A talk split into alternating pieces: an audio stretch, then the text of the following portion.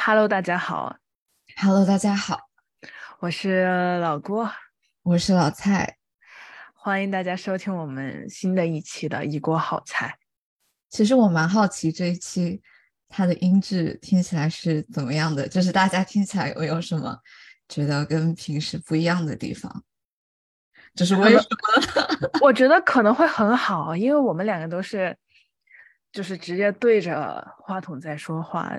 像我们之前那个话筒离我们两个人都有一定的距离。嗯嗯，嗯，所以现在现在我们已经处在不一样的纬度和经度。对，很难得，就是我们上一期以这种形式录的播客是在不会是上一次隔离吧？对，是上一次隔离。天呐，等一下，我在我在我在想，上一次是是上一次你隔离，那我在哪儿呢？不对，就是我隔离过后没多久你就回来隔离了，所以应该说上一次是你隔离，然后我已经在家里了，在重庆的家里。哦，哎，为什么我印象里面有一期是你在隔离酒店呢？对，那个时候我因为我比你先回重庆嘛，所以我在啊，隔离酒店。对，所以我们就录了两期这样子的。是的，我还是坐在我酒店厕所里面跟你跟你录的。哎，为什么啊？因为网不是很好。嗯，是的，嗯这个酒店怎么说呢？就是路由器就在我的旁边，但是它嗯经常也不是很好，有点老了，有点老了。来吧，我们老郭，我们嗯老郭同学分享一下本次回国回国的历程，让我们来感受一下跟去年的情况有没有什么不一样的地方。去年是呃，二零二一年五月份的时候，我跟老蔡都相继返回了重庆，因为当时我我们毕业嘛，就有一个非常长的假期。然后那一次，嗯，其实那一次国内的疫情控制的非常的好，嗯对吧？就像我们的朋友他们，我们的家人呀、朋友他们都说可以不需要戴口罩在街上走，但是这一次很不一样的就是，因为现在的这个新冠病毒已经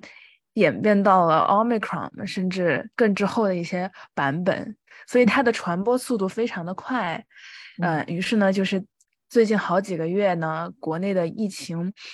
都有一点点的严重。就比如像我们的重庆，对前段时间也也不是前段时间，就是这一段时间，因为感染的病例特别的多，就一度的小区会处于一个静默的状态。对，大家都懂什么叫静默状态。然后像我爸妈就天天就只能在小区里面走一走，嗯。然后就会感觉，嗯，就回来的这个过程中的手续特别的多吧，就会比以前要多很多。就上一次回来，我记得就是，对，就就是下了飞机，然后做了一个呃，给我们的行李和人嗯做了一个那个酒精的消毒，对，基本上出去就，呃，你填了个表，对去做了那个核酸，就可以去拿行李了。那这一次呢？这次就我们填了好几个表，就反复想让我们确定，就是我们首先隔离期间呢，一定要一定保证就是不会到处乱窜之类的，然后包括就是嗯隔离之后呢，也要啊、遵循这种防控防疫的一些措施，就是一些保证嗯书吗？就是那种让你签个保证那种。对，有一点有一点类似的那种东西。OK，对，然后嗯，然后我不知道是因为机场的原因还是怎么样，就感觉走了特别远，走了特别嗯远。然后他会给我们每个人发一个牌子，来，我来给你看一下那个牌子。好好，我们就感就感觉就是 搞成了一个那种生产线。我我不是很懂啊，就是这玩意儿就生产了很多的这种东西，然后让大家扫码，然后让然后让大家填里面的一些信息，就这不是很浪费资源吗？我是个人觉得很浪费资源的，就是填这个东西，对，填这个东西我是没有任何意见的，就是但做那么多，他就放在一个桌子上，然后每个人就分一个牌，哦，OK，嗯嗯，有一点小小的浪费资源。然嗯后，然后就是去呃做核酸，我觉得这次核酸比上次做的要粗嗯糙一些，嗯，OK，他就只是拿一个棉签在我的嗓子里面刮一刮就完了。嗯，就是没有捅鼻子了。对，没有捅鼻子，就包括在新加坡做呃核酸都是要捅鼻子的，但这边都没有，我就觉得嗯还挺这一个步骤 还挺友好的。OK，对，然后就是嗯、呃出去拿行李，拿了行李就开始排超长的队。嗯对，当时在重庆我没觉得我排了那么久，但这次就排了很久的队，然后就拉我们到酒店，拉酒店过后呢，就让我们排成了一个。就是挨挨着挨着，先是把我们的行李呢，嗯，以一米为间距的摆开，摆开了过后，我们的人呢又在另外一边排成了一队，就有点嗯像那种小学春游，然后嗯两个两个的放进去，放进去过后也是先要填一个表，啊，填一个表，我已经忘了填了啥了。填了表过后呢，就就开始排队，排队把表交上去，嗯、领那个什么温度计，然后保证说嗯啊，我每天测，然后那然后然后就是交完那个表，领了那个体温计，再去另外一个地方排队，就排了很多不同的队。排了多少的队？我天呐！就排了很多然后那边排队就是，嗯，登记你的一些信息，比如说你嗯。是你户籍是哪儿的，你是不是要隔离八天，还是说隔离完五天就回家里面再隔离另外的居家居家居家检测三天？但基本上如果你不是厦门人的话，都是要求直接隔离八天的，然后就会让你选择你要住什么样子的房间，什么四百块是标准的，然后五百多又是什么？吗？对，最贵的那个好像是一千多。啊，对，然后说是什么豪华套房，就比如说你是一对夫妻，你有结婚证的话就可以住哦。对你有结婚证才可以一起住。嗯嗯嗯，然后那那一个地方排了很久，因为就我们前面的人，包括我自己吧，就大家就会问很多啊问问题，比如说啊，能不能点外卖呀、能不能嗯送快递呀、那这嗯这这些几个房问题有什么区别啊？啊，这些问题的答案就是可以点外卖，但是呢，他只会在晚上六点到八点的时候给你送。啊，那相当于你中午是不能吃外卖的吗？还有早对对，然后对，但但可以吃他酒店的，然后他酒店的午饭跟晚饭是会四十块钱一份收费的，嗯就如果你没有打电话去取消，他就会默认给你送。嗯嗯，嗯，然后就就入住了。嗯，快递也是六到八点送吗对对。嗯？OK，然后我们在入住之前就在小红书上搜我们的这个酒店嘛，嗯，然后发现很多人说说这是厦门最雷的隔离酒店，然后我就很担心，因为网上那些图就是感觉他们入住那个房间很脏，哦，对，然后地板、地板、地毯什么也很脏，然后呃嗯床上用品也不是很干净，不是很卫生，怎么怎么样，就还很旧。我当时就很担心，就很害怕。嗯结果住进来感觉还可以吧，还还挺好的，能住。嗯，可以。那你这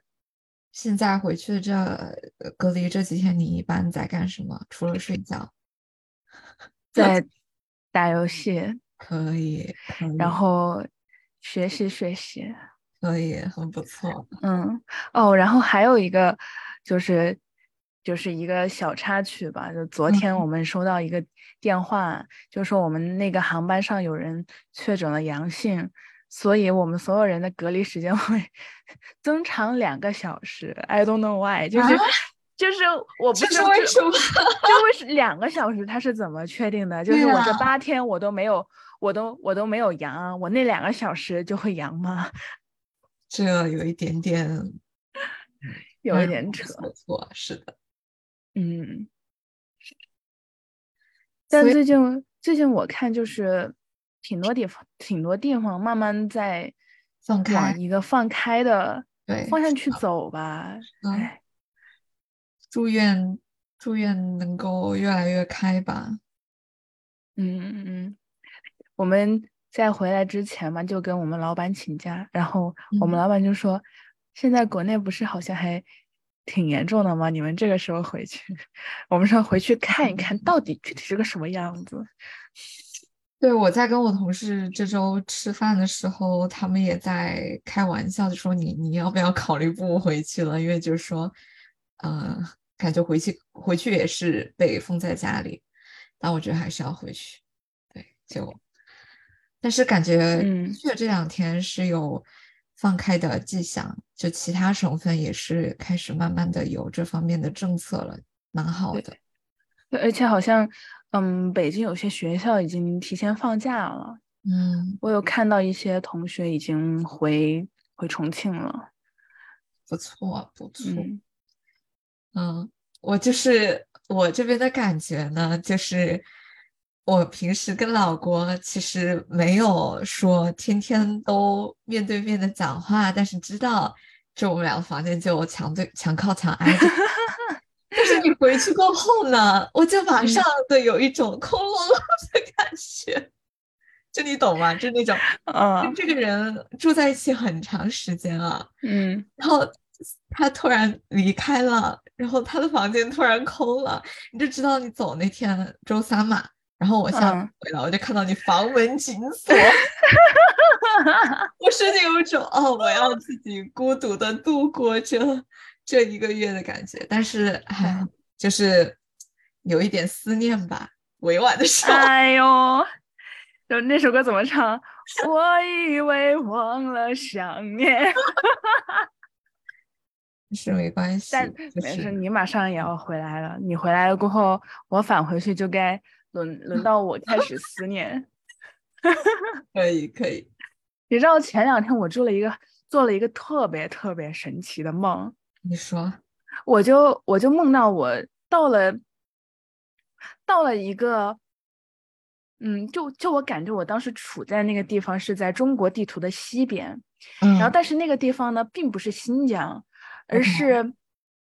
而是好像是东北的一个城市。啊，完了过后，对，完了过后我就说我要我要回重庆，我要嗯回家。然后但是在我的那个梦里的世界哈，那个那个那个地方的一个版图并没有像中国实际上那么大，所以嗯我其实从我当时处在那个地方去重庆，只需要坐坐轻轨就可以了。然后我就先，然后当时我跟我的一个朋友一路，然后那个朋友就说好啊，那我们一块儿去重庆嘛哈。嗯结果车上坐到半截，他就说：“糟了，我可能是要去一 趟英国。”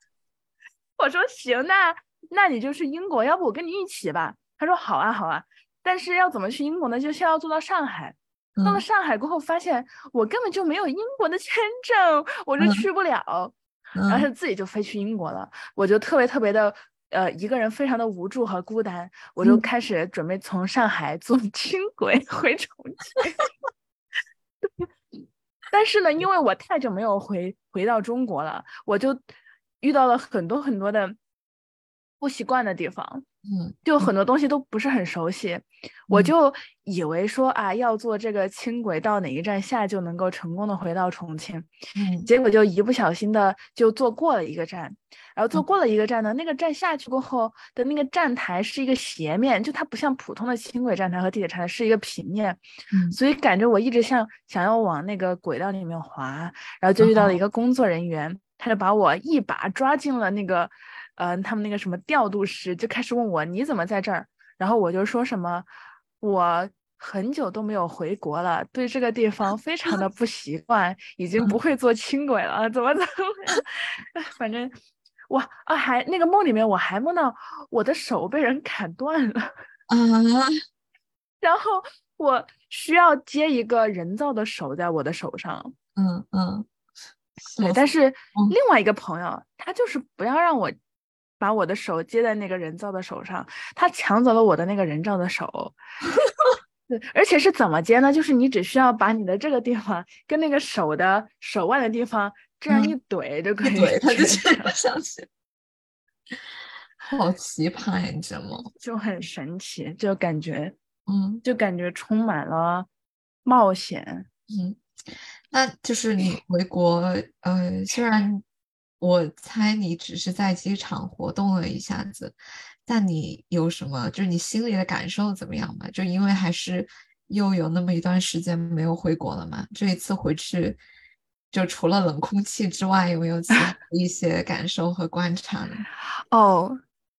就是第一天早上起来，我嗯看着外面的天，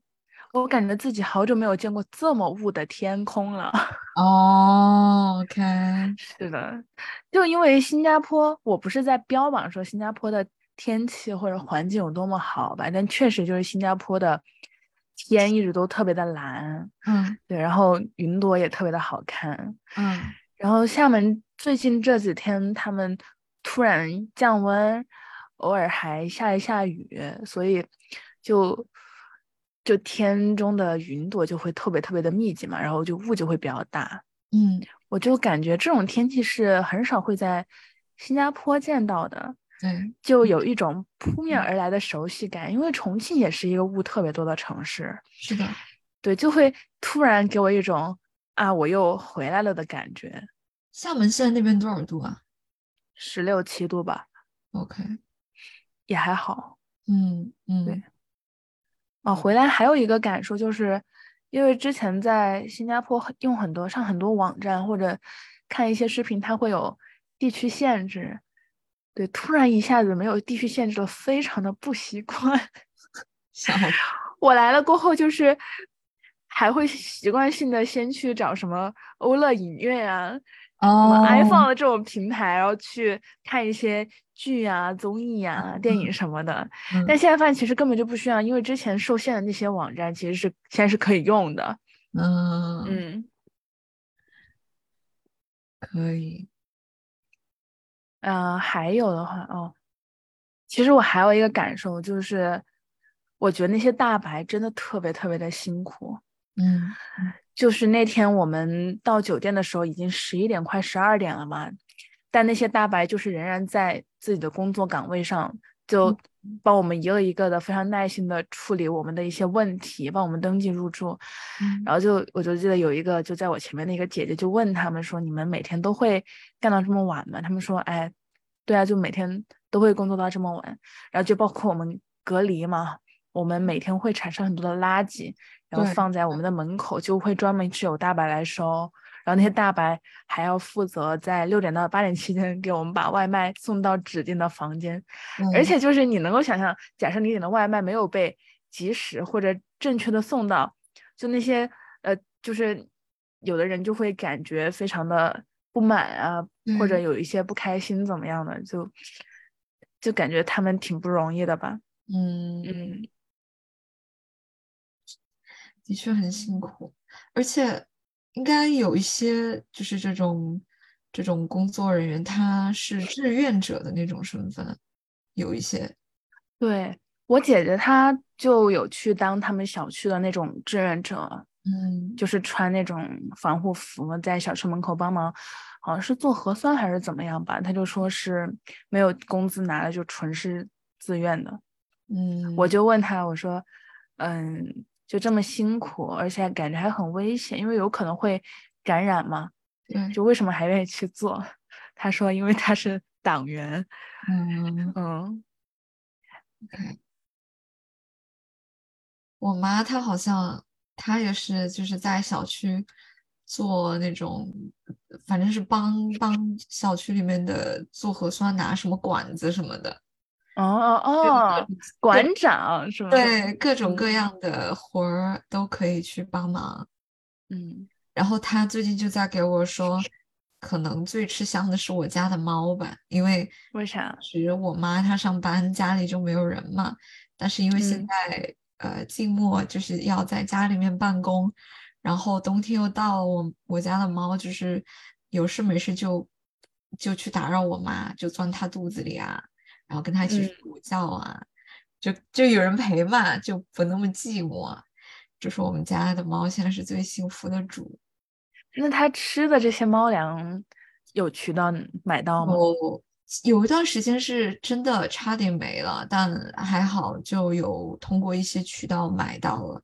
哦那，，其实还蛮感慨的，因为我想到最开始我们把这只猫接回来的时候，就是就是之前讲过，在地铁站看到很可怜嘛，然后就二十块嗯钱把它买回来。那个时候也是一个冬天，然后那个冬天我跟我妈就是完全没有任何这方面养猫比较成熟的经验嘛，所以就不知道说这么才几个月、两三个月大的小奶猫应该怎么样去，就在大冬天你怎么样去照顾它。然后那个冬天嗯真的觉得它肯定要死掉了，但是没想到就是你看几年过去，现在非常肥，然后 非常 非常悠然自得，就觉得时间还是过得特别的快的，嗯，真的很快过的。是啊，我想一想，哦，就我刚刚不是有讲说我们酒店，就你没有取消，他会默认吃酒店的这个，嗯、盒饭吗？嗯，其实我觉得他们盒饭做的还挺好吃的，真的吗？你不是给我发照片里面有肥肉吗？就就除了那个肥肉，就总体还是很满意的，嗯，能吃饱吗？你觉得？还可以。我我对它比较满意的点是它不是很油，就因为你知哦，道学校杂菜饭它就是总是做的很油，嗯嗯，对，对，然后我我就吃了，我就觉得，嗯，我们学校那个杂菜饭的厨师应该跟这个厨师学习一下，就怎么把菜做的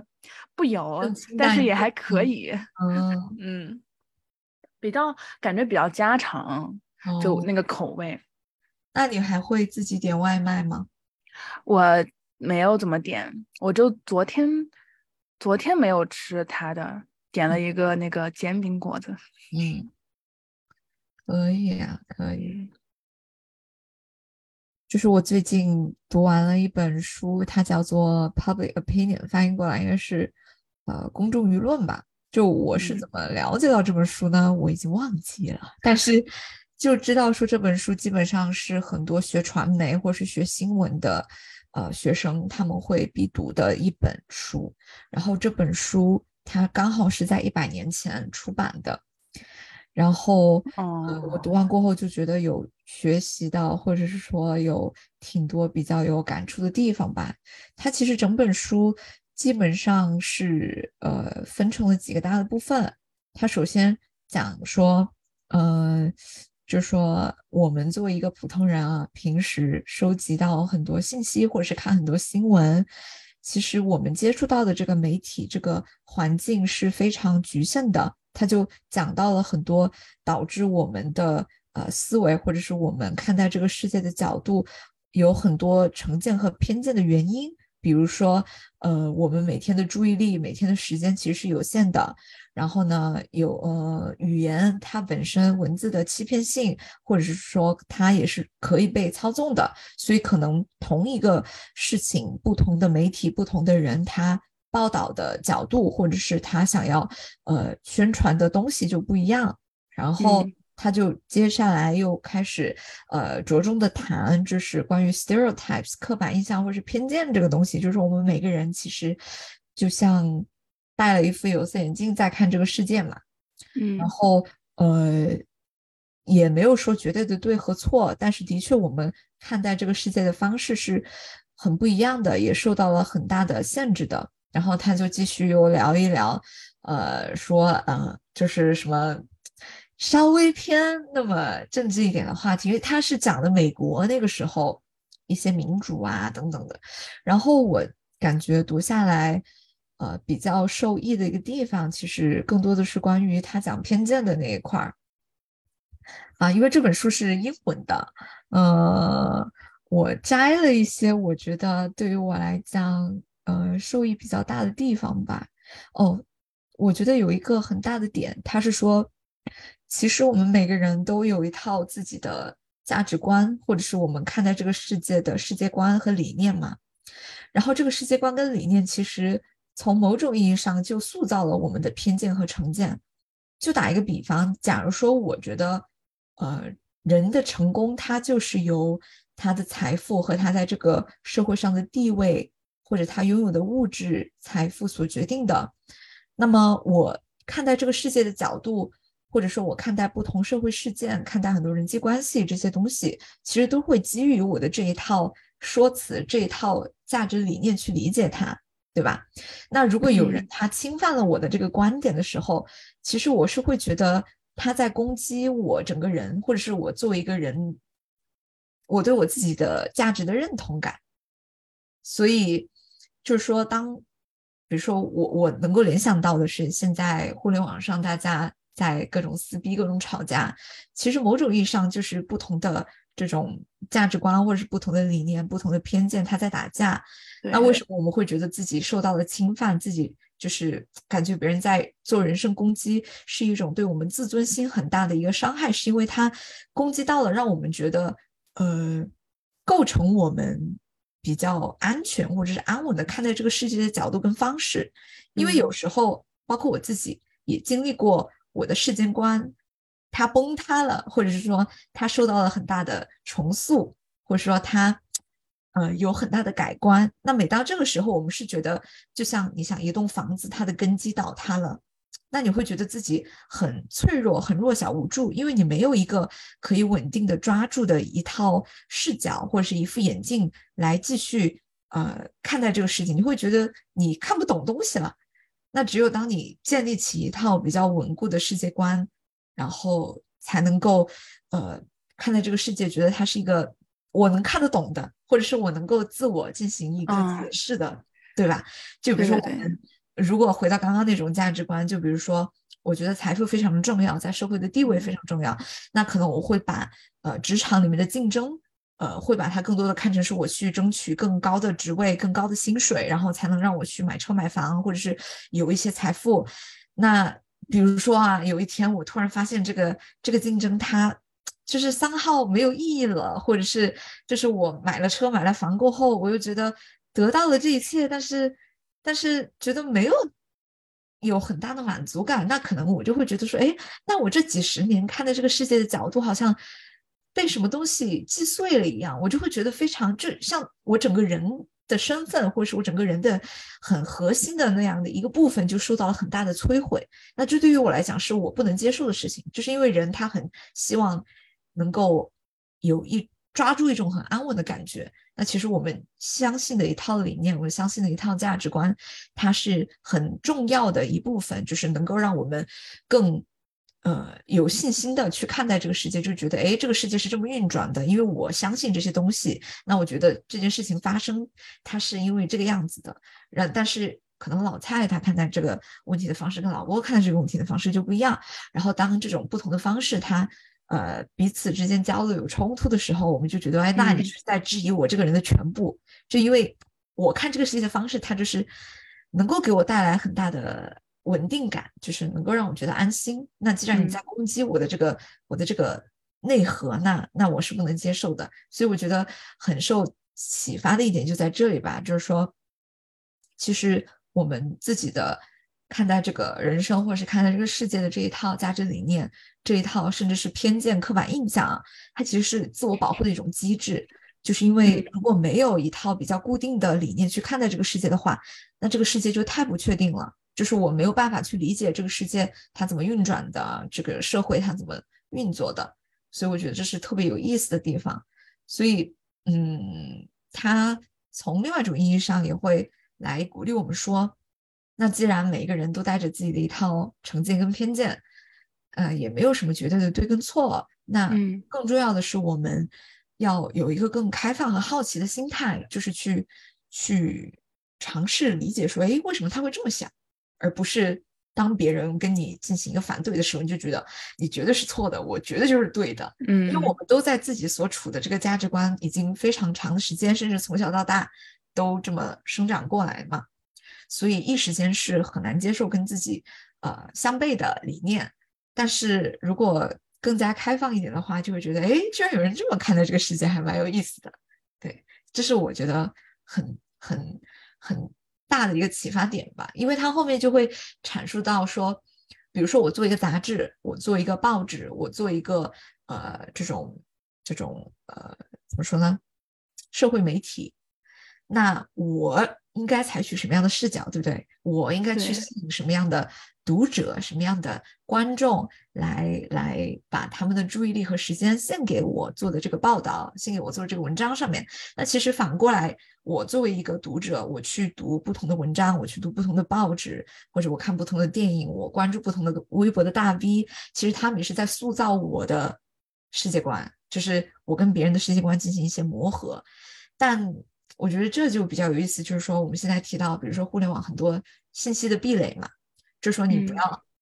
嗯，太陷入你自己这个同温层里面了。有时候还是应该去多倾听一些不同的声音。所以我之前会听到有人，他会专门，比如说在推特上面去关注一些跟他意见专门相反的人。但是我觉得这样是需要很很宽容、很大的勇气，对，很大的一个怎么说，一个很大的包容的这颗心，能够去真的还去好奇的关注，说，哎，那跟我持啊反方向观点的这个人他是怎么想的？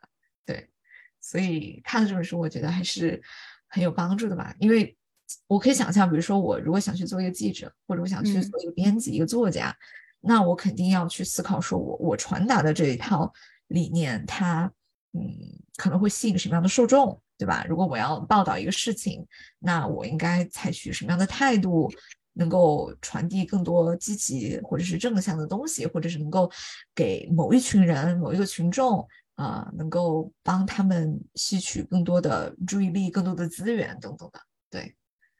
噼里啪啦说了大半天。那那那采访一下老蔡同学，请问，呃，请分享一个你记忆比较深刻的瞬间，让你的三观被打碎，然后又重构。哇哦，这是一个好好好好 deep 的问题，我想一下。其实我觉得这个应该我们都有经历过吧，就是，呃，在在比较长的应试教育过后，嗯，你你在应试教育的时候，你就会觉得说分数决定论嘛，就我觉得分数就是能够很客观的定义一个学生他所谓优秀还是不优秀，然后他是一个好学生还是一个坏学生。就非常的二元，非常二极管，就是经常说的 二。但它，我觉得这个这个崩塌，它是非常的有价值的。就是当你比如说，呃，进入大学，或者是甚至现在你离开了学生时代，你进入了社会，你会发现说，这个这个评判价值实在是太单一了。就是，嗯，你就会经历一轮世界观的崩塌。然后这个崩塌过后呢，其实。会挣扎一段时间，因为你就会可能因为惯性的使然，你就会觉得说，OK，那既然分数不能够定义我是谁，那我应该把我自己这个人的呃身份，或是我自己这个人的价值建立在什么事情上呢？这就是一个很值得思索的问题。那如果就是太陷入苦思苦想中呢，就会可能会滑入虚无主义，你知道吗？就是那种。没有东西可以评判我，就觉得没有什么东西是真正的有价值的，就是说 everything is meaningless，就可能真的会有这种感觉。那可能又会通过一段时间的探索，然后才去渐渐的、慢慢的去重新建立一个更稳固、更更更包容、更宽容的一种世界观吧。嗯，啊，我在思考，就是因为我们。在一个比较年轻的岁数，就对去到了一个嗯以英式教育为主的国家，然后在那边就接触到了很多跟我们成长环境完全不相同的一些同龄人，你就会发现，其实，在他们的一个成长过程当中，就是生活是很多面的，包括去。就包括他们的成长过程也是很多面的，就不仅仅是通过去成绩去衡量，就包括他们嗯小升初呀，包括呃什么初升高以及考大学，他们都需要通过自己一些社团的表现、一些社团的成绩，从而去选去进入一所自己心仪的学校。嗯，但是在我在我所了解到的，嗯，有很多一直生活在应试教育模式下的。学生，就一直直到他们嗯，研究生或者更高呃获得更高的学历，或者说嗯进入了社会去工作，就仍然是在一个框架下面。嗯，这也我觉得这也是导致为什么就现在国内的一个大环境这么卷的一个原因吧。对，是的。嗯之前我们有聊过内卷嘛，就是嗯在在那期里面，我们两个也讨论过，就说很大的一个原因是因为这个竞争它的衡量价值或者是衡量意义的体系太单一了，就大家对成嗯功的定义太单一了。其实我感觉的确是这个样子，就是很多时候是因为我们看到的东西太局限了，就是当当大家都觉得好就是这样的时候，那你很难不去就是随波逐流，很难不去呃在这个群体思维里面去也去建立起这样的一套世界观。但是比如说像你说的，我们进入大学过后有看到不同的同龄人，他其实是。有更多样的，或者是有我们完全没有看到过的人生的活法。就当你见到更多的可能性过后，你就会发现说，诶，那我之前所在的这个环境，它给我带来的视野的确是非常局限的。那其实我觉得另外一个很好的方式也是，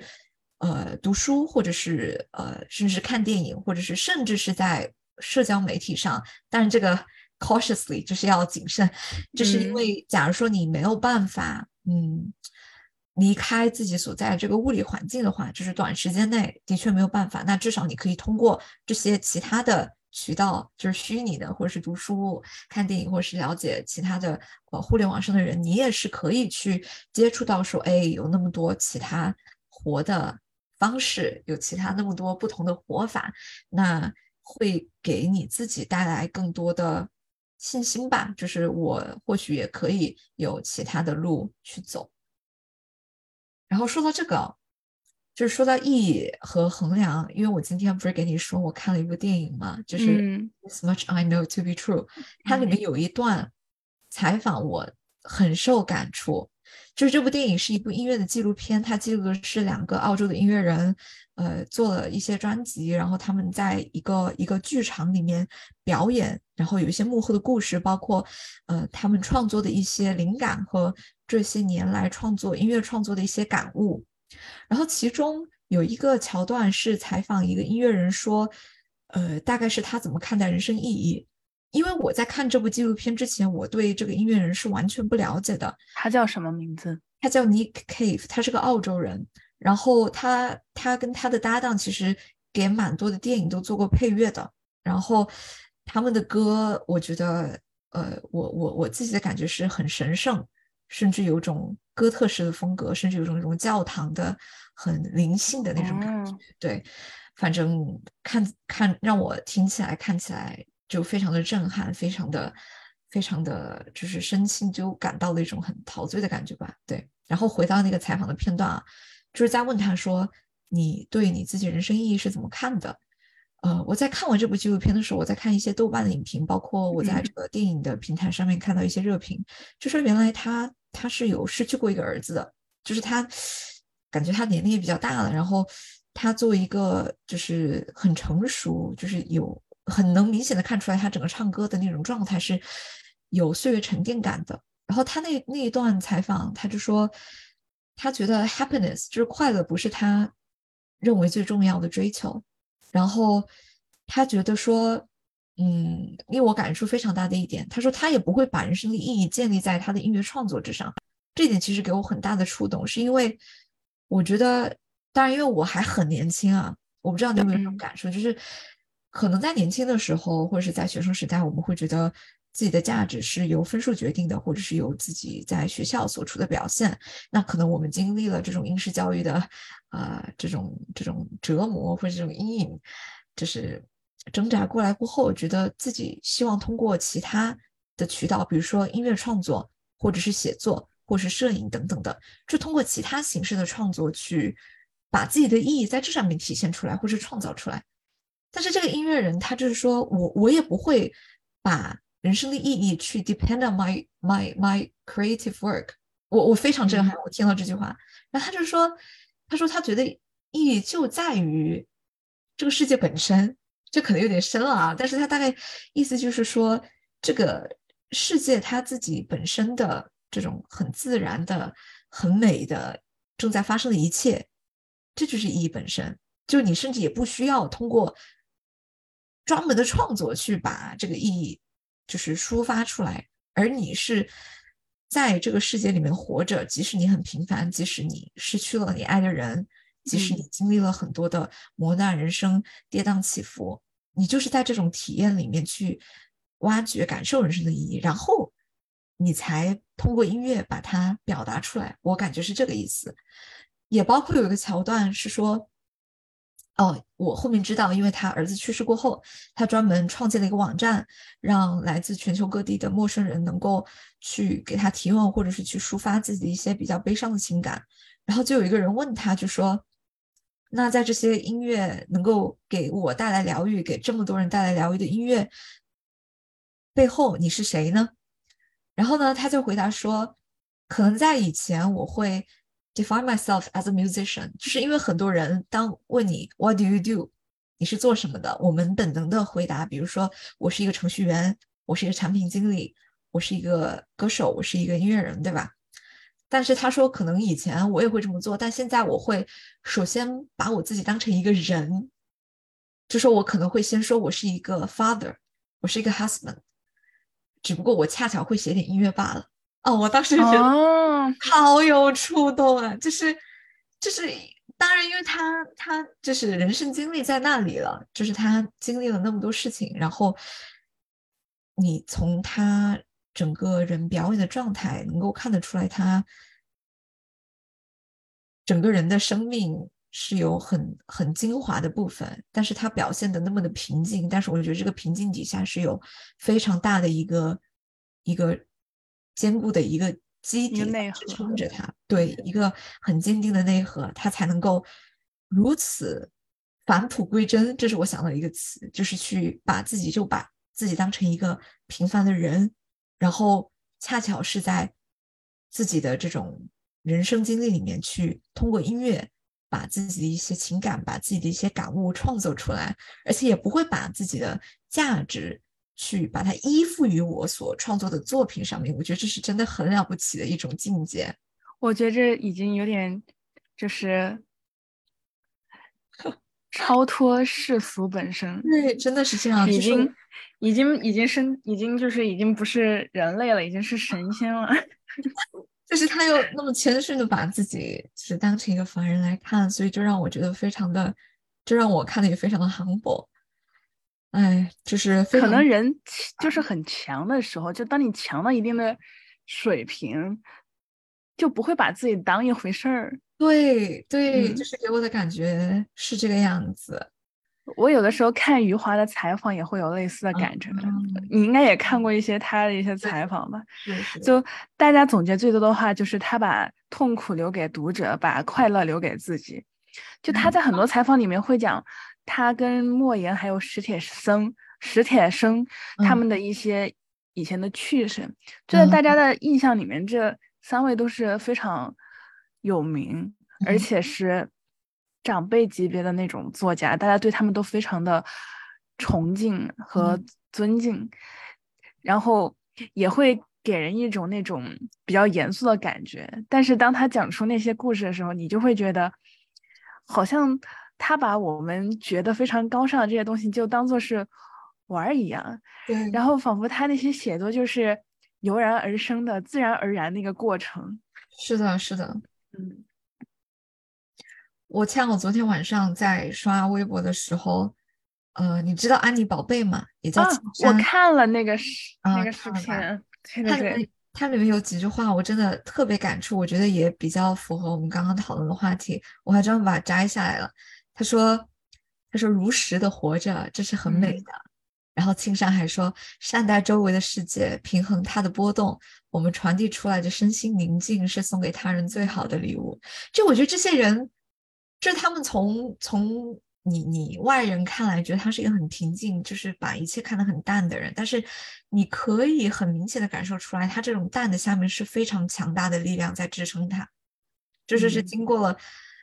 也应该，我觉得也是应该经过了之前很多我们所谓的世俗意义上的痛苦，但是自己经过了一些思考，把它看淡了，所以不把它看成是一个那么、那么、那么、那么 serious 的一个一个一个东西。对，就是觉得哇哦，这这些人真的好好令人 respect。我觉得你过几年也可以这个样子。谢您，可能就是种触动，我觉得，我觉得他们就是突然悟了，就是突然一下子对这个人生突然就悟了。是的，真的是这嗯样。我刚刚想说什么来着？哦，其实我挺推荐你去玩一个我最近在玩的一个游戏，说，你说，叫《饥荒》。我觉得很，我觉得有一些，呃，如果听众听到这儿的话，有一些可能是玩过的。它嗯。是一款 Steam 上面的游戏，就它可以一个人玩儿，然后你也可以跟你的好朋友，比如说我一块儿玩然后它主要，呃，就是你进去呢，你会，呃，选择一个人物嘛，比如说什嗯。么，呃，威尔逊啊，我觉得它有一些名字，有一些嗯。是，嗯、一一嗯小女孩儿，然后什么老太婆，有那种力大无穷的那种人，就他每个人会有一些嗯设定自带的自带的属性。对，就嗯。比如说你选那个，嗯、大力士，那他可能他的血量啊，嗯，什么 sign 值啊，sign 值就是他的一个精力值，然后嗯。还有一个是饥饥饿感，这三个嗯。值可能会比较高，但是嗯。它不好的地方就是它可能会比较容易饿，或者嗯。就是消耗的量也会比较大。就你进去之前呢，会先选一个人物，嗯。进去后你就会有一个出生地，你出生的时候就像人，就像你出生一样，就什么也没有，就真的嗯。一点都没有。然后你就会去，嗯，去在一这个地图上面先去探寻这个这个地图的边境，然后它这个地图呢会有很多的不同的嗯种类的地形组成吧，就比如有什么草原呢，有什么采石场啊，有什么桦树林呀、然后你就需要去采集一些什么干的草，嗯，浆果、砍树的那种，嗯，木头，然后还有在地上可能会捡到一些石头，然后嗯。你就需要去制作一些道具，然后你就会通过你收集的收集到的一些非常基础的一些东西，去一步一步的做比较高级的道具，直到你采到了金子，就可以做一个叫做一本科技的那种，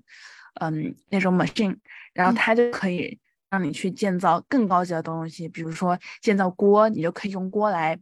根据一些食谱来做菜，嗯然嗯。后你可以建造一些晾肉架，就可以让你的肉嗯放的时间更长，然后还可以做一呃可以做比嗯火把呃更加更加怎么说更加 robust 的那种火堆吧，就可以让你在晚上的时候不会被不会被怪物抓走。然后嗯在这个游戏的世界里面呢，你还需要去打一些怪物或者一些动物去获得怪物肉，或者一些正常的肉，还有一些什么青蛙腿这类的东西。完了，你需要去摸索哪些东西可以做成什么食物，然后来补充你的那三个值。那三个值就分别是你的那个饥饿感，还有那个精力以及你的生命值。所以它整个就是你作为一个玩家，不论你的设定是什么，你的目的就是要在这个世界里面变强，然后生存下去，是这样吗？对，就是你要一直生存下去，你会发现这个世界非常的简单，但是你就是会遇到各种各样的问题，你就是会一不小心就快要饿死了，一不小心你的值就没了，一不小心要被什么蜘蛛打死了，就会遇到很多的困难。就在嗯这个世界里面，刚开始就会感觉自己在苟且偷生，在死亡的边缘徘嗯徊。嗯，那就需要它有 ending 吗？它会有 ending 吗？没有。没有没有，它就是你要一年一年的玩嘛，它会有春夏秋冬。嗯，对，很多时候，嗯，你可能刚开始玩的话，玩个几天就死了。嗯，对，那你会等你慢慢慢慢有了经验，你就会你才能多玩很多天。嗯，哦，那你就是你最开始玩，如果死了，你会要从头开始吗？对，死了嗯你就得从头开始。就我我前面有段时间就是跟我一个国内的一个小姐妹在一起玩嘛，嗯。我们那天晚上玩了一个多小时，重开了三四次吧，就是刚进去三四天就死了。哦，对，因为在你黑夜的时候，你如果没有火、没有光源的话？你就会直接死掉，你会被哦。嗯、不知道是什么东西给打死。哦，所以它还挺挺拟真的，听起来，就是你就是一个，嗯，你没有什么 super power，就是你就是一个凡人，对吧？嗯，有一些角色有一些微弱的能力吧，比如哦说这个有一个叫威尔逊的，你通过刮胡子，好像是可以长你的那个精力值。然后有一个小女孩，她出生会自带打火机，哦，嗯，挺有意思的，挺神奇。对，挺有意思的。你就会发现啊，危险重重，而且就比如你跟你朋友一块玩儿，你就会考验你们两个之间的合作能力。嗯比如你一个人玩，你可能可以非常容易的活很多天，但你跟你朋友玩的话，你们就要考虑就是怎么一加一大于二，因为很容易就会一加一小于二。就就比如说我的朋友，他不仅要保保证他自己的生存，他还要不停的找肉给我吃。怎么听起来你是那个？因为我没有，因为这个游戏你刚开始玩就是会很难，就是嗯会很容易死，你需要就不停的摸索。就我跟他玩完过后，他还会开始复盘，就复盘啊为什么我们活了活到这么多天就死掉了。很强很强，嗯，可以，听起来很有意思。挺有意思的。这个时候你还会去，就会去思考，你说这个人他为什么要在你们一直活着呢？就他反正也孤零零的一个人，嗯，是吧？是的。我记得前段时间啊，就是我在小宇宙上随机的听一些播客嘛，应该是嗯首页推荐吧，就有推荐，呃，有几个几个几个游戏行业还有心理学行业的一些人士，他们就在讨论游戏中，呃，神跟人这种设定之间的一些有趣的话题，就比如说。因为我们在现实世界就是一个没有什么超能力的凡人嘛，嗯。那你在设计游戏的时候，你怎么控制住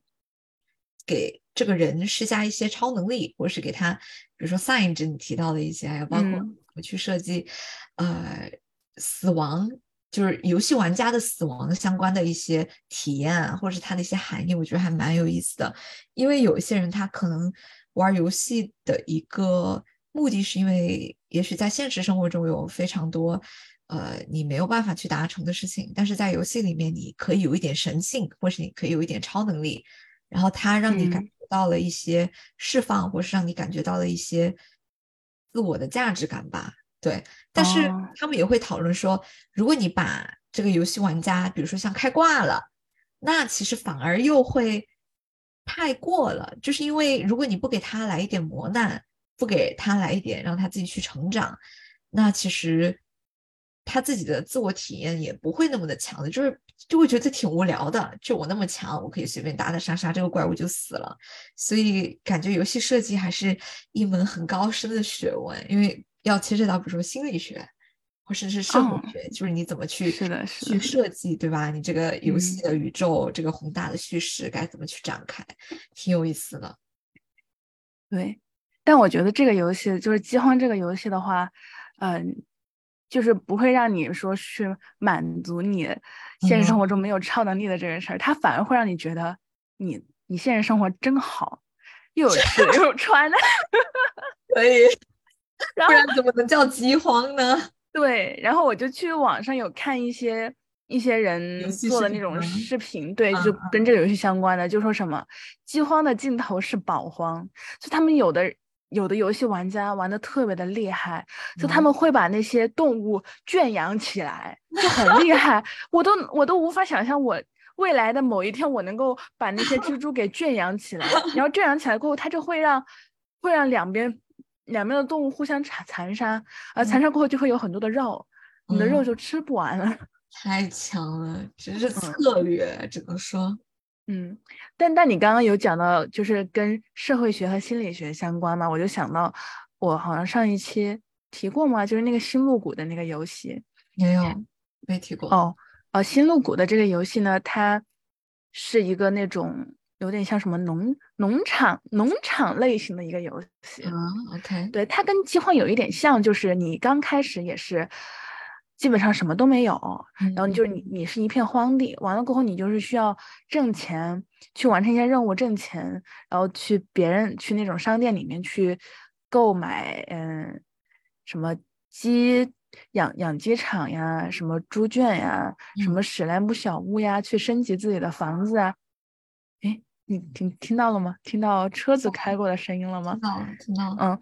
然后还有去种水果，去获得不同季节的水果，然后去钓鱼之类的。它除此之外，我觉得它更吸引人的一点就是它的这个呃镇子，它的这个镇子上面有特别多特别多的村民，你有一定的程度可以跟他们建立非常友好的关系。就比如说，这是 NPC 吗？还是说真实的玩家？是 NPC NPC，然后他们每个人就会有自己所喜爱的、非常喜爱的以及讨厌的东西，然后你嗯就可以每天给他们送一些小礼物，去提升你们之间的一个亲密值。包括过生日的时候啊，就可以给他们送他们喜欢的东西，去大力的提升这个这个这个呃这个亲密值嘛哈。嗯就除此之外，就是你跟 NPC 可以展开一些非常 random random 的对话。哦，对，就会让你觉得他们还是有一点真实存在的，而且他们这个镇上会时不时的搞一些节日的活动，就有点像那种 bonding 的活动，OK，对，然后把你跟那些村民们联系起来，然后在你跟有一些村民的亲密度达到了一定的程度的时候呢，你就嗯。可以跟他结婚，还可以跟他生孩子。哇哦，这简嗯直快模拟人生了都。有一点点，但是它我觉得它应该是，嗯，没有模拟人生那么复杂，就是非常非常简单。嗯，当时我玩的时候呢，我就跟其中的一个角色的亲密度达到了一定的，呃，一定的一定的值嘛，然后我就选择跟他结婚了，嗯就会让我有个什么样的感觉呢？就在跟他，呃，跟他去结婚之前，嗯，我就会觉得这个角色他还是挺有魅力的，因为他是里面一个长得比较帅的一个男性的角色，然后他还特别的酷，因为他会去骑摩托车什么的，对，然后后还有的时候会去什么打打电动游戏啊什么，你就会觉得很酷嘛哈，我还是个机车仔，对吧？但是他跟你结了婚过后，他每天就像一个怨妇一样在家里面待着，然后你对你见到他，你问他，你说你出不出去，他就会说，我觉得还是待在家里比较好。就嗯他就瞬间就是失去了他曾经的那些爱好，然嗯后除此之外，他在家啥也不干，就好吃懒做，什么也不干。然后你每天还得给他吃东西，就对他直接好感度猛降。可以离婚吗？嗯，可以，好像可以离婚，但是要花钱，要花很多的钱，否则就是你一直冷落他、冷暴力他，他就可以自动跟你离婚。哦，OK，嗯，这个游戏我觉得它比较好的一点就是它自由度特别特别的高，嗯，对，嗯，挺有意思的，很有意思，是，笑死，笑死。嗯，然后你它它这个游戏还可以打一些 mod。嗯 mod 说 mod 就有点像有点像挂了，但是嗯它是官方出的，所以我们称它为 mod，不是挂。OK，然后 它有一个 mode，就是你可以可以让你跟镇上呃所有的 NPC 结婚，就是可以什么 multi marriage。？OK，就如果你不打这个 mode，你是只能跟一个人结婚，然后你嗯可以跟很多人结婚的话，你就只需要跟那些人的好感度都达到一个很高的值，完了嗯过后就可以把把他们全部都娶回家。那这个怎么支配你的个人时间呢？As in like 你只有二十四小嗯时，你怎么陪不同的人呢？就这就是你就要做时间管理了，你要学习嗯怎么去管理你的时间。OK，嗯，这个比这个比饥荒好的就是你不会死，那个饥荒它会哦死掉。嗯，有趣，真有趣。好有意思。但我觉得啊，嗯，或许或许这就是真正的真正的样子呢，就是这这 是啊，谁嗯谁谁说谁谁都说不定说不准的这个东这个东西。对。我记得里面有一个角色叫叫谢恩，然后那个老哥就是非常的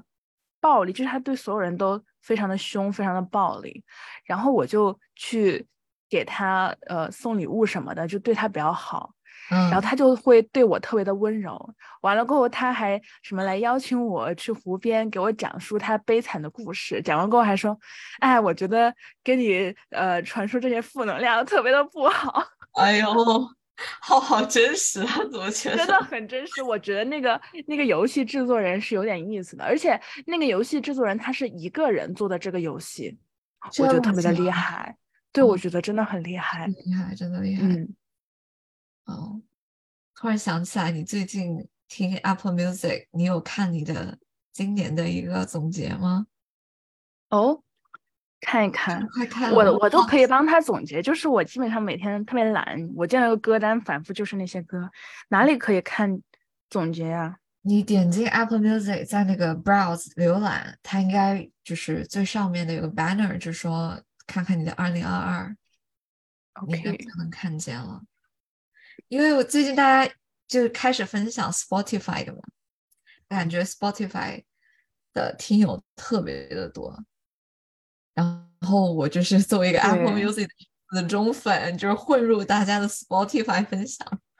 找到了吗？在哪儿？在哪儿啊？你现在打开的是哪一个看到了什？么？哎呦，我看到了一个音乐回忆二二，你的年度音乐。对对对，就是那个，就是那个，快看！我很好奇。我们也来分享一下。其实我大体能知道，因为我平时听的也就是那么一些歌比较多一点。好嘞，嗯，我我其实大体也猜到了，但是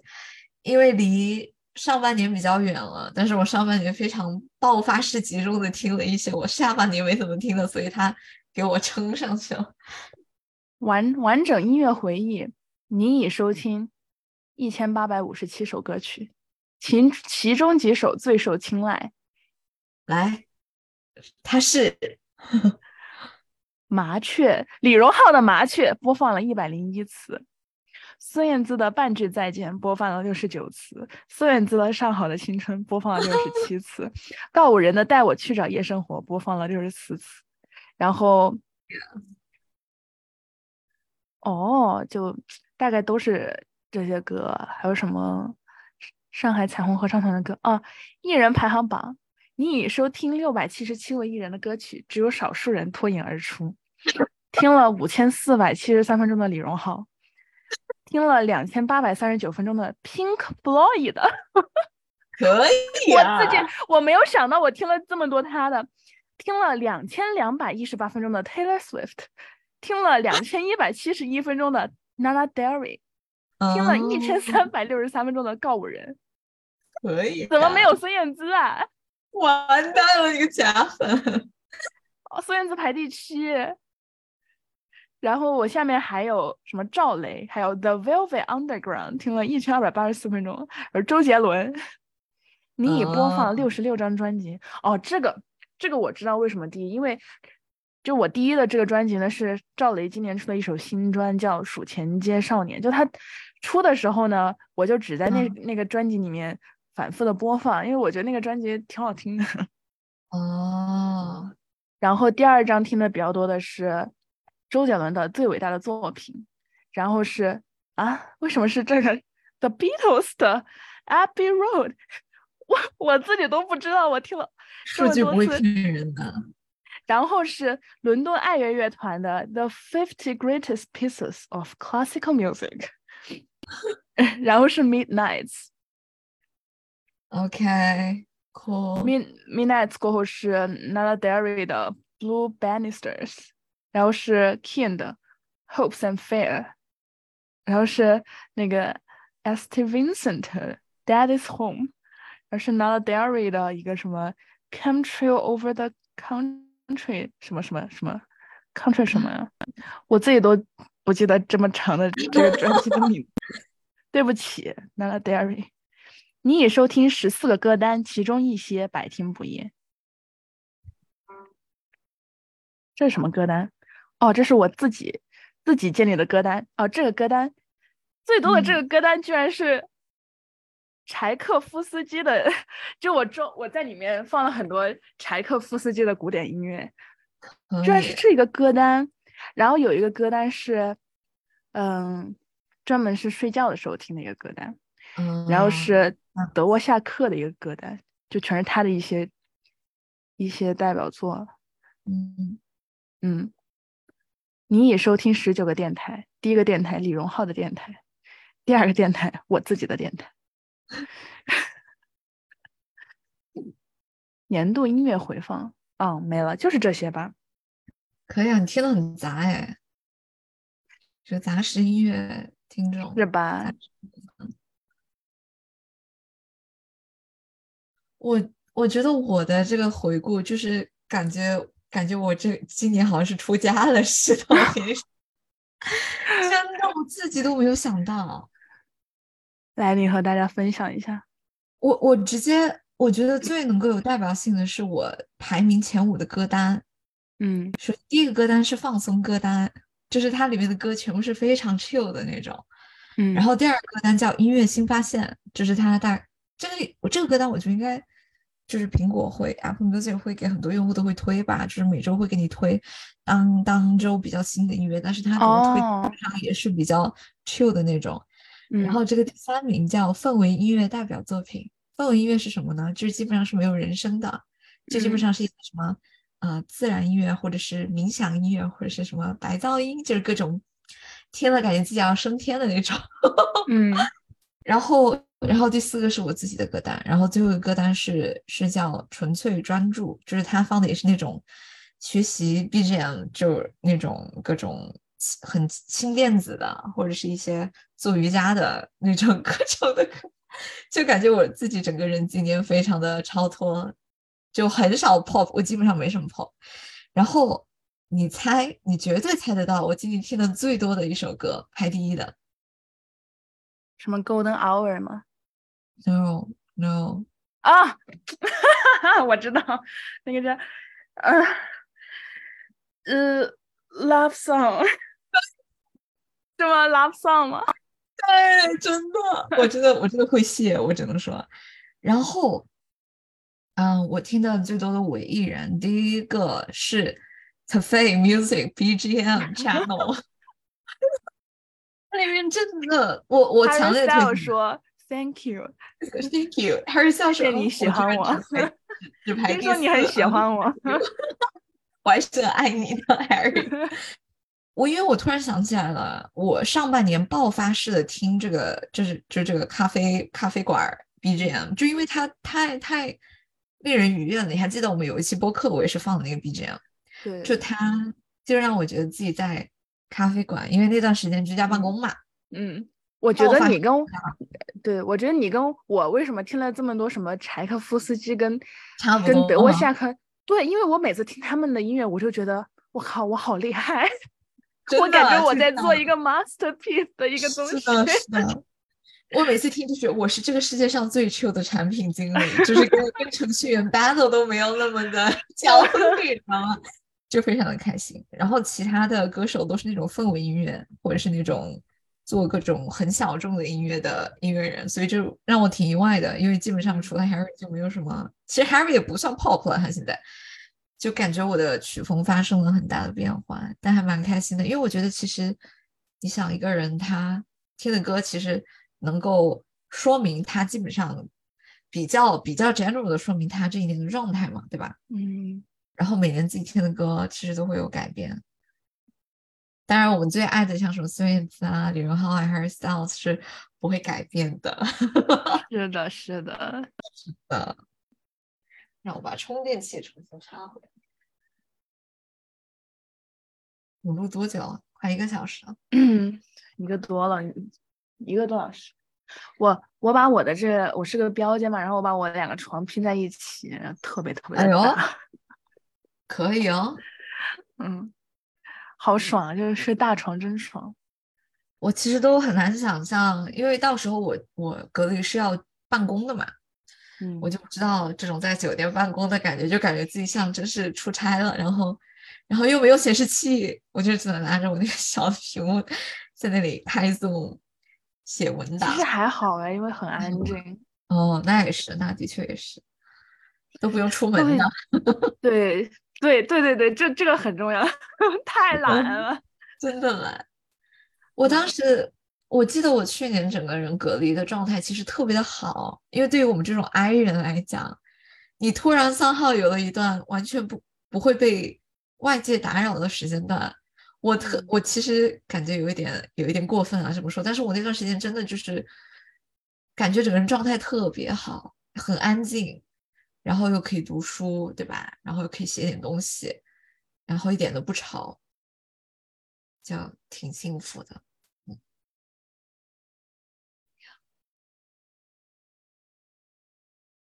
怎么笑成那个样子？你不要隔空 Q 我，笑死我了！本来我们昨天不是说要聊跟嗯跟疫情相关的东西嘛，然后我去网上去 B 站小搜了一下，然后就搜到有一个嗯在中国生活的一个日本人做的一个纪录片，然后那个人叫好像是叫叫竹内亮，啊，他是一个开放过赞多的，我知道。对对对，我觉得你对对，应该应该是他挺有名的。嗯然后他那个视频主要是讲什么呢？主要是讲，因为去年就很长一段时间，嗯，中国的疫情都控制的特别好，就很多产业基本上都已经复苏了。但是那个时候呢，日本很多产业都还是属于一个比较消停的状态。嗯他在日本的朋友就问他说：“为什么中国现在复苏的这么好，感觉他们的经济依然发展的很不错，但是日本就这么的感觉有一点萧条？”然后他就去寻找原因嘛，哈，然后嗯就发现就是中国有几个方面，嗯，就在疫情之后做了一个比较大的改观，就一个嗯就是什么直播带货。哦，嗯大家什么足不出户就可嗯以在网上呃卖东西就可以赚钱，然后大家也不需要嗯出去有过多的跟人之间的接触，而去增添这个感染的风险。嗯同时也有一批人通过直播带货确实赚的特别特别多的钱嘛哈。嗯嗯然后还有一个方面就是科技上的，就嗯有它里面有一个产品，我觉得还挺有意思，就是一个无人的一个小车，它是负责在学校里面送快递的。就如果没有那个车的话，学生需要到一个快递点去寻找自己的快递，还有可能就是要找很久都找不到。嗯。然后它这个小车子呢，就上面会有大概是有十几个那种嗯快递箱，然后你需要去预约一个时间，就类似于几点钟让这个车送到你的宿舍附近，那么这个车就会准点送到你的宿舍下面来，你就直接到这个车的地方去拿就可以了。嗯。嗯，然后还有一个是啊，还有一个是什么？一个通风系统，就嗯可以帮助那种大型的机场进嗯行空气的换气嗯之类的。嗯对，那个视频主要那个那个那个采访的视频主要就是讲中国在哪几个方面做出了改变，然后让大家正常的生活没有受到影响或者怎么样。嗯，你看完觉得感受如何？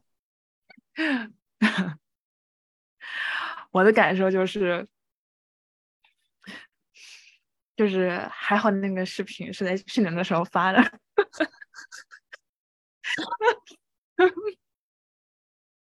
哎，我不会被骂吧？不会的，不会的，我们没有人说，我我们播客没有人说，没有什么人听的。这我不知道吧？就比如说直播带货啊，可能我嗯。不是他们的 target audience，就是我基本上从来不不看不看电商直播，嗯。可能因为我自己本身也是个购买欲不是那么强的人，嗯，包括其实像双十一这种，呃，促销力度很大的购物狂欢节啊，我都不会看，嗯。我就知道我我我很清楚，我知道我双十一要买什么，然后我就直接提前把他们加入到我的购物车里面，因为我不知道吧，你会看你会看这种吗？包括姜思达的我也没看，但是我觉得我更不是他的那个 target audience，哦，看的东西都太奢华了。我基本上也不看啊。我去年我好像就去年双十一的时候看了一下李佳琦的，因为好像说他那里有一个什么东西卖的特别特别的便宜，哦，而是且我也要用，我就去看了一下，就就真的他们挺辛苦的，就得一直保持那种非常高亢的一个状态，嗯，而且要一整天都直播。对的，对的。我我感觉我能够稍微理解一点的是说，如果有一些非常低价的这种抢购，它是只有在直播那段时间，你必须要在直播间里面嗯坐着，然后抢购的话，那我觉得我还可以理解。那不然的话，我觉得我平时基本上是绝对不会去的，或者是说啊，嗯另外一个我能理解，因为饭圈就是现在很多明星会直播带货嘛，然后就会有很多粉嗯。丝去预约直播，然后支持自己的明星这样子。但我的确是很少看直播带货，但我觉得他们的确也很辛苦，因为我有关注一些自己做淘宝或者是做电商的一些博主嘛，然后他们自己也会开始带货，很辛苦啊，从选品，然后到这种提前的宣发，对吧？然后还要写稿，然后打一个 Excel sheet，把那些所有产品的就是各种各种信息写在上面。然后我我还听说，听说李佳琦，因为毕竟他跟这么多品牌有合作嘛，而且嗯我感觉对于我们常人来说，双十一的各种什么减年减免，然后各种各种拼呃凑单的规则非常的麻烦。然后李佳琦他还要替这么多的消费者，就是说，哎，你这这么组合最划算，这你想他脑子得转得多快，然后你要很高强度一直去保持那样的状态啊，真是好好辛苦的，真的，对对对，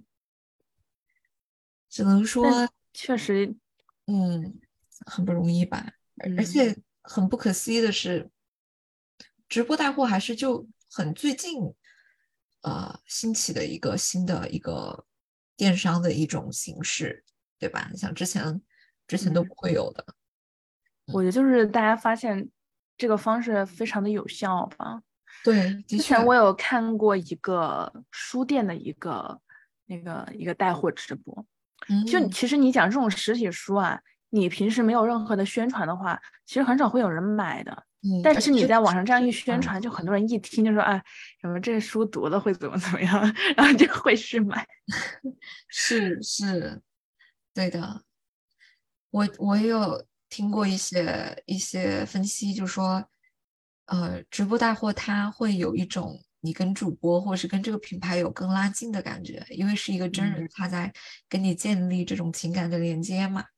然后特别嗯是像像是明星带货这种，你你直接把呃对这个品牌的好感，就是依附于你对这个明星的喜欢上面。然后你就会去支持他，然后这样子，呃，购买的这个这个门槛就会降低很多，你就会有更大的欲望去消费。但是我很难说它是理智消费还是冲动消费。哎，给你推荐 NUS 的冲锋衣，哎呦，是你专门去学校那个店买的吗？对，因为我那天去看了嘛，然后发现这一排挺不错的，就还挺哎好看的，而且它非常保暖，它多长呀？长吗？这么长还可哦以，还大概在我大腿这样，AUS 的这个成色还是很好看的。而且而且很便宜，就是算成人民币才两百多块钱。哦，那的确很划算。嗯，你说说起冲锋衣，我就印象中，我记得初中、高中班上总会有那么几个男孩子，他秋天、冬天会穿冲锋衣。你们班有没有？有有啊有有有，我我初高中都没有穿过冲锋衣，嗯，而且比较耐脏吧，这种衣服。对，的确，的确是这样。嗯，怎么样？我们这期播客嗯，来吧，总结吧。这怎么总结？我们聊的这么杂，就是只能总结说是，嗯，远跨呃几千公里的一次播客录制，然后这这这个这种形式呢，还要再持续那么 一段时间。可能可能会有点小久。是的，有点小久，但没关系，我觉得说不定音质会特别好呢。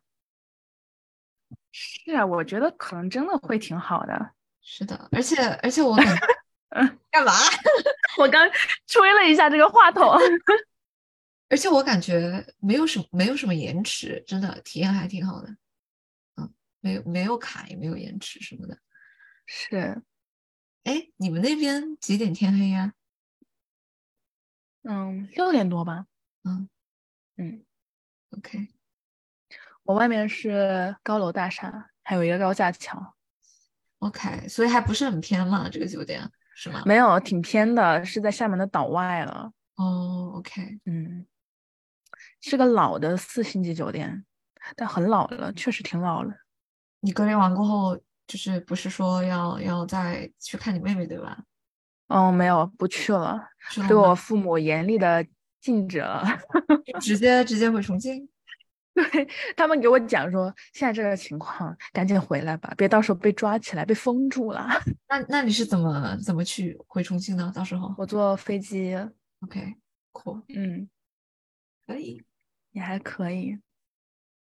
准备看到时候疫情要是稍微好一点，去哪儿玩一玩。嗯嗯，我觉得还是很有希望的感觉哈。祝我们好运吧，给让孩子过个好年，我只能说，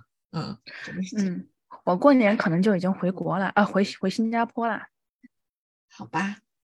嗯，那你可以就是跨年，你可以跟家人们一块儿跨，跟新加坡的家人们一块跨，是，然后过年你可以跟重庆的家人们一块儿过。是的，嗯，我已经很知足了，就是感恩的心，感恩的心，感谢有你。都合唱起来了。啊那好吧，那我们这期播客就这样愉快的结束了，好的，